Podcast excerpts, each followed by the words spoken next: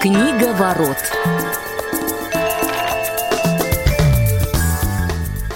Всем здравствуйте, уважаемые радиослушатели. В эфире программа «Книговорот». Традиционно состав ведущих в том же... Как заменить слово «состав», я думаю, они мне сейчас попробуют синоним подобрать. С микрофона Василий Дрожин, Федор Замыцкий, Глеб Новоселов. Ребята, привет. Всем привет. В том же комплекте мы сегодня, здрасте. Всем. В том же комплекте, в том же наборе, в том же сочетании. Да, друзья, мы сегодня выходим в записи, поэтому, если захотите что-то прокомментировать, можно воспользоваться почтой radio@radiovoz.ru. Сегодня у нас такой интересный эксперимент, о чем мы вам скоро расскажем. Обсуждаем сегодня произведение Андреаса Эшбаха «Один триллион долларов». В русском варианте именно так это произведение называется. И сегодня Глеб у нас в таком интересном статусе слушателя, читателя в действующем виде пребывает. Глеб, расскажи...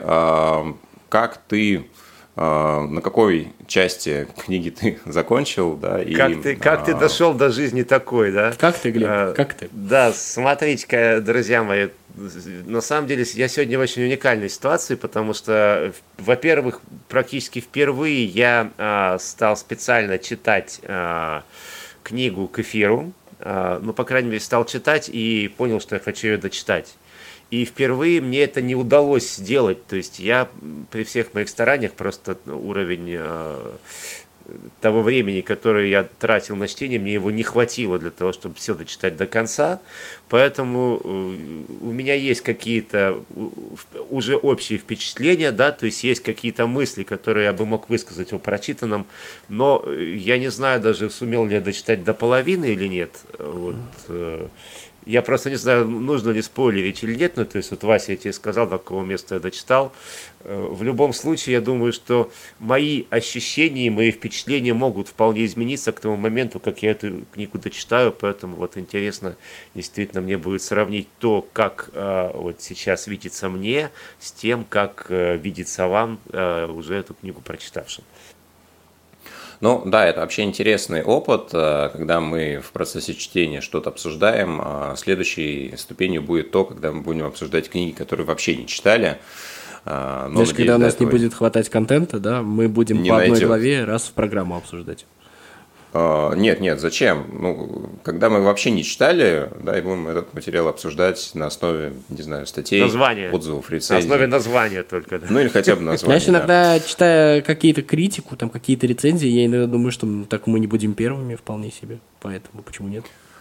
Ну, да, на самом деле, если говорить серьезно, то Андреаса Эшбаха, как писатель, я открыл для себя относительно недавно, как раз с этого произведения, и его я выбрал в подборке книг про деньги, хотя книга, в общем-то, не совсем про это, как мы позже обсудим, но вот почему-то она оказалась именно в этой рубрике.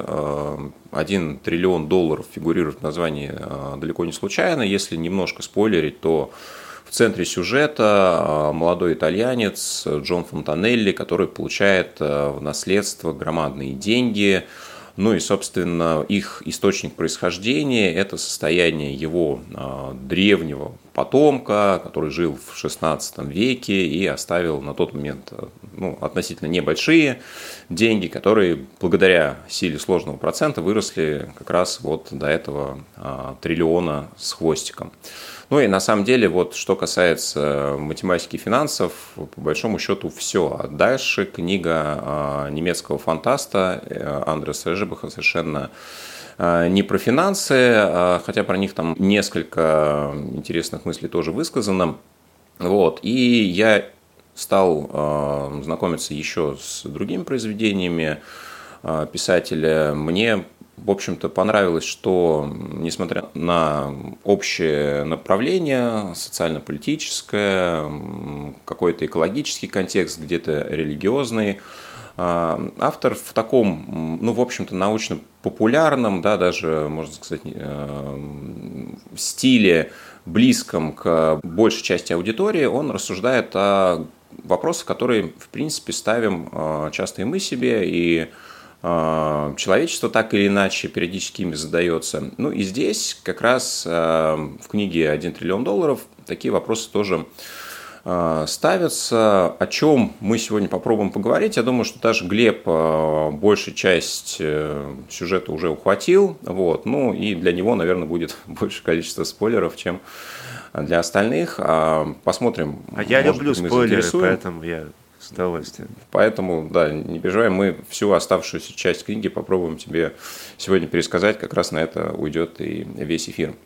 Вот, ну, наверное, начнем тогда с Фети, который дочитал. Скажи твои ощущения в целом, как ты, к какому жанру ты бы отнес это произведение? Потому что вот я думал, и, честно говоря, у меня какого-то однозначного ответа не появилось. Блин, ну ладно, раскрою все карты. Я бы отнес к жанру очень стандартной попсы, если честно. Вот. Сейчас попробую объяснить. Я сейчас не хочу там кидаться всякими субстанциями на вентилятор и как бы там говорить, что это там плохо или еще как-то. Нет, я ни в коем случае так не говорю. Но мне кажется, что на протяжении всей книги меня не покидало ощущение, что это, как сказать... Не то чтобы вот тут неправильно говорить, что это какой-то там ужас или еще что-то. Нет, ни в коем случае. Просто меня ни единой секунды не покидало ощущение, что я читаю очень-очень стандартный сюжет, который я, ну, как бы очень много где так или иначе видел там в разных жанрах, в разных ипостасях, где, в общем-то, ну, на мой взгляд, берется достаточно банальный кейс. Автор на протяжении всей книги пытается раздуть из этого какую-то интересную идею, большую проблему. У него, в общем-то, постоянно замах на рубль, а результат на копейку. Вот. И вот как это называется? И каждый раз, когда... Ну, то есть эпизодически ты все время сталкиваешься с какими-то вещами... Ну, как сказать, очень стандартными, да, где, там, я не знаю, с одной стороны, они вроде бы должны быть интересными, то есть человек, который там был разносчиком пиццы, он там сталкивается с тем, что он там первый раз ездит на Феррари, еще что-то такое. С другой стороны, там, примерно такие же вещи мы там можем видеть там в каких-нибудь женских романах, где там девочка из провинции, в общем-то, встречает богатого любовника, и примерно те же, в общем-то, кейсы описываются, да. Вот. И постоянно нам пытаются объяснить, что есть какая-то проблема вот с этой вот идеей, вот этой вот миссии этого человека, но при всем при этом как бы сама по себе миссия, точнее как, мне больше всего понравился тот момент книги, когда вот ему его девушка, наверное, для Глеба сейчас будет спойлер, вот в которую он влюбился, да, она ему пытается объяснить, что никакой миссии нет, и вообще самое главное это вот его текущая жизнь. И мне казалось, ну вот сейчас будет что-то такое прям хоть так. Ну нет, но и вот...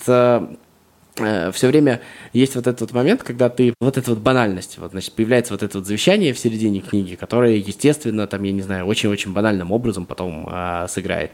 Вот. Появляется, там, я не знаю, вот этот вот товарищ, который там ему начинает помогать, который, естественно, самым банальным образом, ну, не знаю, для меня с самого начала понятно, что из этого всего выйдет. И дальше там есть какое-то философствование про вот эти вот экономические эксперименты, которые, на самом деле, там, я не знаю, банальные рассуждения, там, хорошего ученика в 8 классе на уроке обществознания.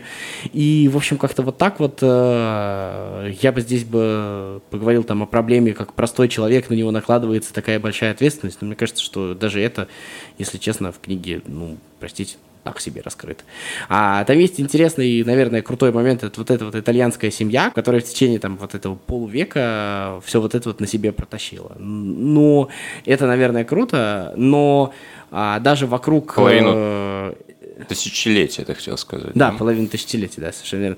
Даже вокруг этого не разыграно никакой драматургии, то, что там, я не знаю, ну, могла быть какая-то сюжетная линия, где там были какие-то... Ну, не то чтобы конфликтные, но какие-то сложности в этой семье. Там есть вот эта вот история про вот младшего члена этой семьи, который типа, а мне пофиг, меня это больше не касается. И вот они мне надоели вот с этой вот историей. И вроде кажется, ну хотя бы здесь что-то получится из этого, да, какая-то такая интересная линия. Ну, ее, мне кажется, автор снова не дорабатывает. В общем, у меня нет к этой книге каких-то больших претензий. Если честно, если бы это был фильм на 1,5 часа, знаете, вот когда к тебе гости приехали, и вместе со всеми посмотреть, когда, в общем-то, попутно идут какие-то разговоры, как развлечение, вполне не всего. Но, если честно, на целую книгу я каких-то там особых, там, ну, я не знаю, не то чтобы мыслей, а каких-то ценных вещей я, если честно, для себя в ней не нашел. Давай я попробую собрать вместе все, что я тебя услышал. Ты раз 10 произнес слово «банально» в разном контексте. Ну, то есть для тебя такое количество каких-то неоправданных ожиданий. С одной стороны, ты говоришь, что вроде бы ты ничего не ждал, с другой стороны, вот здесь мог бы быть сюжет, вот здесь драматургия, вот тут можно было по-другому закрутить, но ни там, ни там, ни здесь. Ты ничего нового не нашел. А ну, смотри, почти... то есть... Да. Единственное, что я пытался не бомбить, у меня, наверное, не получается, мой темперамент не позволяет. Я не пытался, как раз выглядит, как будто бы у меня есть какие-то обманутые ожидания, у меня, наверное, не было больших ожиданий. Скорее, я вот этой вот всей своей эмоциональностью, которую, может быть, и не хотел использовать, я пытался донести свою мысль, что это очень стандартная книга. То есть для, мне кажется, этого жанра она... Каждое следующее действие в книге, оно очень сильно ожидаемое. То есть оно тебя, во-первых, не удивляет. Ну, книга, правда, не всегда должна удивлять. Но, во-вторых, ты не видишь в этом какой-то большой проблемы. То есть ты не понимаешь, ну, окей, отдельная судьба одного человека. Что в этом интересного? Ну, как-то вот так. Ну, и... Ну, мне интересно, что ты сравнил с женским романом, да, в контексте там, того, что на человека сваливаются большие деньги. Но обычно все-таки в женском романе во главе угла ставится другая линия. Здесь это... Ну, эта линия, ну, может быть, даже сделать интереснее, идея, а тут даже этой другая. Линии нет. Вот в чем проблема.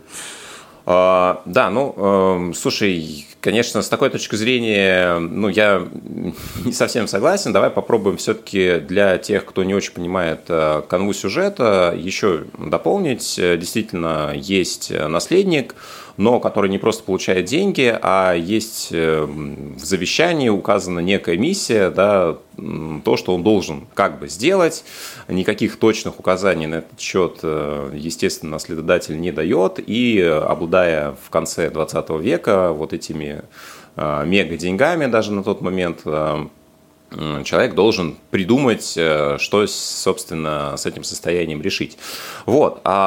Я согласен с тем, что, наверное, сюжет не первичен точно, да, и вот, ну, это фантастическая история, да, там, может быть, где-то социальный контекст берется, рассказываются там экономические моменты. Мне кажется, это и слабая сторона книги, но и в том числе, наверное, как раз вот этот популярный язык, именно с помощью него Эшбах пытался дотянуться как раз до большинства умов и в простом варианте эту идею изложить. Ну, чего-то такого прям мега-попсового я тоже не нахожу, да, и каких-то вот сюжетных линий относительно того, чтобы вот что-то могло развиться по-другому, а развивалось как-то грустно и предсказуемо, у меня нет. Идею сейчас я тебе объясню, мне кажется, их несколько, да, то есть здесь я не вижу идеи того, что человек не понимает, что делать с богатством, это действительно не про то. Да, здесь не про $1 миллион идет речь, не про миллиард, который сталкивается с человеком, и тот под грузом этих денег совершает какие-то глупые поступки, там, не знаю, теряет друзей и так далее. Хотя про это здесь тоже сказано. Здесь традиционно вроде бы вечный вопрос от того, можем ли мы решать вот эти проблемы человечества. Для тебя, наверное, это тоже вторичный сюжет, и вот ты говоришь, там какие-то рассуждения, там, не знаю, восьмиклассника на обществознание, и каких-то новых контекстов ты здесь не видишь. Я просто предлагаю, мы практически полпрограммы уже с тобой говорим, подключить Глеба к нашему обсуждению. Да, давайте, я попробую подключиться. Его точку зрения, да, насколько, Глеб, тебе кажется, вот тот этап, до которого ты дошел, банальным, не банальным, что за идеи ты смог или не смог найти, ну и вообще, там, не знаю, язык повествования и, может быть, жанр ты для себя определишь, потому что Федя его определяет как попса, я, ну, не знаю, как, может быть, отчасти научную фантастику, ну или как минимум просто социальную фантастику. Смотрите, я действительно, ну, во-первых, сразу по жанру скажу, я бы это отнес к такому жанру, очень расплывчатому, но, тем не менее, очень часто так литературные произведения озаглавливаются как современная проза. И вот все, что Федя сейчас сказал относительно данного текста, вот оно как раз, с моей точки зрения, подходит под характеристики вот того, что сейчас как раз озаглавливается словом «современная проза». Вот я согласен с тем, что можно, наверное, вот, ну, опять же, исходя, я все время вынужден оговариваться сейчас, да, исходя из того, что я прочитал, вот, можно применить бы, да, вот к этому произведению, там, фразу, условно говоря, «Увы, мой стих не блещет новизной».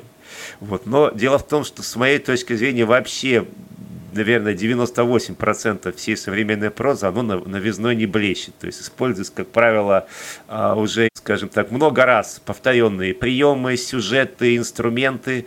Другое дело, что кем-то они используются более мастерски, профессионально более успешно, а кем-то менее.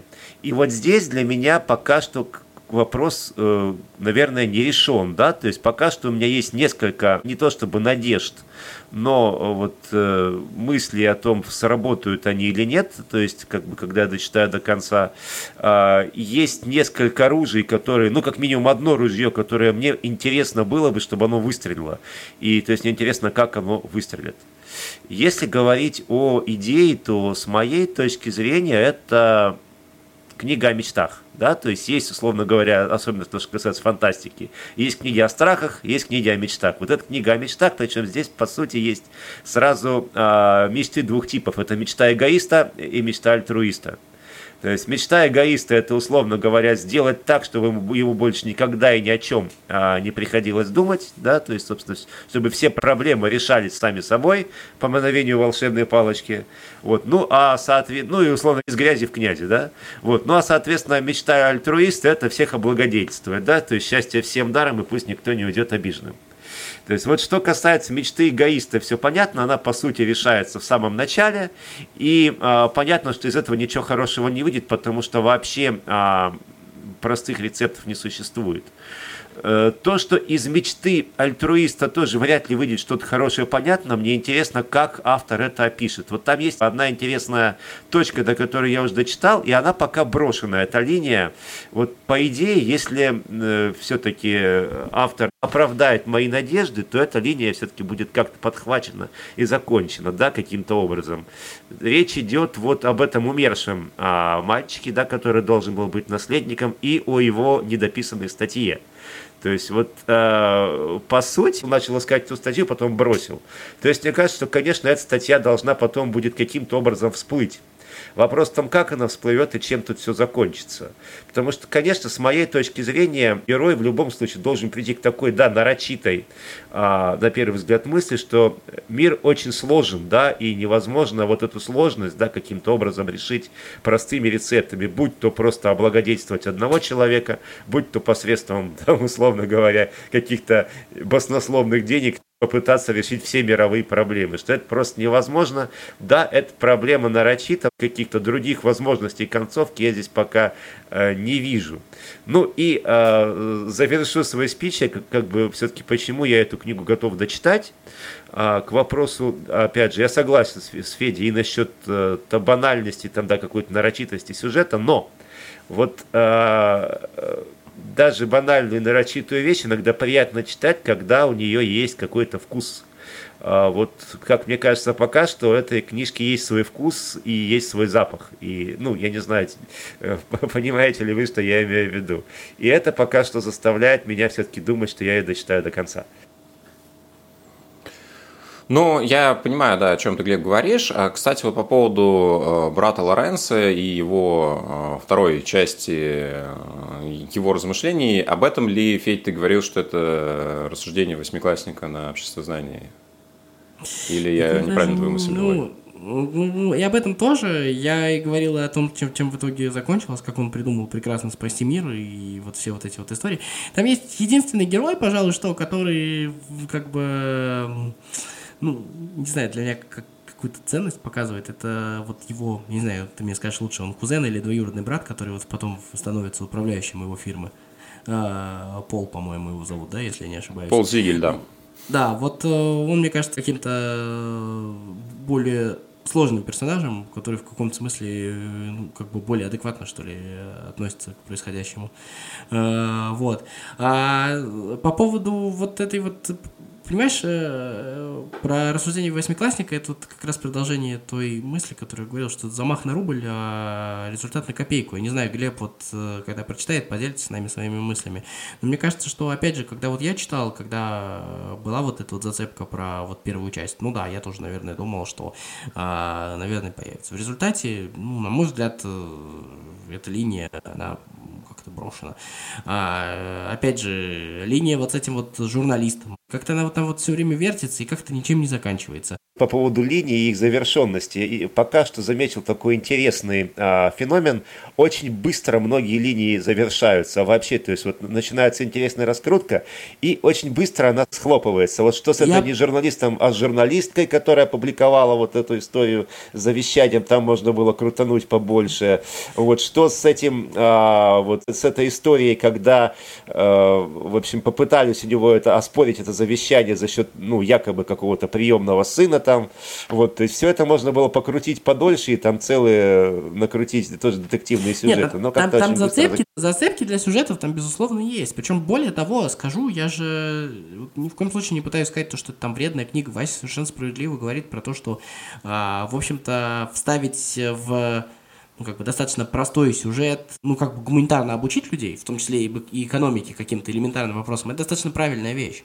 Само по себе. Я вообще всегда считаю то, что вот если есть какой-то способ образовывать массы, если хотите, да, пафосно скажу, не могу другого слова выбрать, то это разговаривать на простом языке. Это важный момент, и от этого не надо отворачивать нос, да. И в этом смысле это... правильно, это хорошо. Просто мне кажется, что в таком случае тогда и нужно говорить именно про, условно говоря, ну, такую, скажем, массовую литературу, как способ донести до большого количества людей какие-то мысли в этом. Наверное, да, то есть какую-то там истину. Рассказать им про то, как налоги с людей берутся, условно говоря, и почему это так устроено. Окей. Но мне кажется, что в книжке, опять же, есть какой-то замах на что-то большее. И вот это вот для меня, если честно, немножко обесценивает, потому что этот замах все время, ну, как-то немножечко оказывается нереализован. И вот что мне не понравилось, то есть, условно говоря, вот тот же Пол, герой, который там мне понравился, он там про вторую часть статьи Лоренса говорит то, что, ну, какой-то детский сад, да, он там фактически об этом говорит. Вот, то есть он про это ему сказал. А про идею самого Джона, который в итоге все закончилось, да, он ему, типа, он там с открытым ртом его слушает, хотя, по идее, если мы послушаем, это история какая-то, ну, нереально банальная, то, что он там придумал. Вот у меня есть какой-то осадок, наверное, посередине книги. Мне все время казалось то, что, ну, вот тут какие-то зацепки, и я хотя бы в результате хотел иметь... то есть даже если бы он просто разочаровался бы в человечестве и просто бы там стал семьянином, просто бы там, я не знаю, женился на Урсуле и как бы вот жил бы там в своем замке банально или там, я не знаю, стал бы обычным мажориком, плавающим на своей яхте, для меня этот конец был бы каким-то более цельным, что ли, более ценным. У меня такое ощущение, что автор нам пытается сказать, вот он дал человечеству действительно что-то новое, а по факту я там ничего нового не вижу. То есть автор попытался пропихнуть вот эту вот свою мысль, прости, Глеб, за спойлер, ну ладно, про мировое правительство, вот всунуть вот в уста героя, а мне кажется, эта мысль очень банальная, если честно. Прости, опять 20-й раз за слово «банальный». Согласен, я понимаю твою мысль и частично разделяю. Мне кажется, ну, во-первых, немножко перегружена получилась книжка, да, она сама по себе достаточно объемная, и, ну вот, немножко бьется где-то на фрагменты, да, потому что много посылов, и вот то, чем завершается, наверное, ну, я тоже немножко другой концовки ждал, наверное, она выглядит, не буду повторять твои слова, но немножко такой альтруистично наивный, да, в каком-то смысле. Вот. Можно было ее действительно там повернуть в более неожиданном ключе, но мне, наверное, больше интересно развитие сюжета. Да, вот, ну, как концовки какой-то очень невероятной не получилось, но вот эти фрагменты, которые действительно вроде бы не дают каких-то новых осмыслений, но поднимают все те же вопросы, да, и в популярном разрезе их как-то описывают. Причем да, часто автор ставит вопрос и предлагает раздумывать над его решением, но здесь какие-то моменты прям четко прописаны, да, и отношение к деньгам, да, там удовлетворение собственных потребностей до определенного уровня, потом ты понимаешь, что чем больше денег, да, тем больше, собственно, проблем у тебя, и взаимоотношения с родственниками, когда того же Джона зовут на семейное торжество, и то количество денег, которое у него есть, но никак ему не помогает в семейных делах, да, все это, в принципе, понятно, что достаточно простые контексты, простые сюжеты. Что касается глобальных идей, да, здесь ну, какие-то элементы, они тянут на какую-то собственную историю, они, может быть, не закончены. Да? Вот, опять же, небольшой спойлер. Вот эта конечная история с аналог какого-то нового ковчега, да, с Маккейном, который тоже перевернул собственное представление и начинает заниматься другим сценарием реализации собственного плана, который вступает в конфликт с тем, что собирался сделать Джон. Вот, да, это все, ну, немножко где-то, наверное, друг другу мешает. И получается такая история, да, которая, может быть, создает тот уровень послевкусия, который возник у тебя, Федь. Может, я с этим не спорю. Если бы суть этой концовки заключалась в том, что одному человеку в любом случае не под силу, и автор бы дал понять, что он вот к этой концовке, к этому результату относится, ну да, неплохо, но в целом ни о чем. Точно такой же вариант, как и прочие варианты, как там вариант Питера, как там вариант Лоренса, то есть в любом случае один человек не в состоянии это сделать, и только деньги тут не пользуются. Я бы, наверное, принял эту концовку и сказал бы, да, что автор молодец в этом смысле. Но меня... ну, не то чтобы взбесило, но мне очень разочаровало то, что автор вот этот вот достаточно, ну,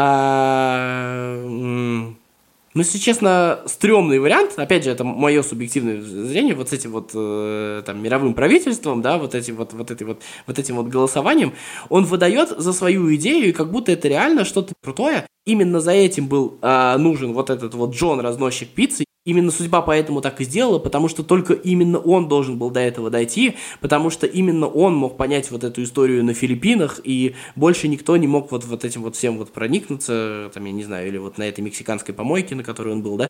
Мне кажется, что автор имел вот эту свою идею и под нее писал сюжет. А по итогу эта идея оказалась, ну, честно, так себе, но, во всяком случае, для меня. Вот в чем дело. Понимаю твою мысль, но да, здесь, опять же, частично я с тобой согласен. Я вот, несмотря на это, в целом, ну, получил определенное удовольствие от книги, да, и это, наверное, от стилистики написано, но тут сколько людей, столько и мнений. Поэтому, друзья, если вы ознакомитесь с произведением «Один триллион долларов» Андреаса Эшбаха, пишите нам свои комментарии. Спасибо, что слушали нас сегодня. Услышимся в новых выпусках программы «Книговорот». Всем счастливо. «Книговорот».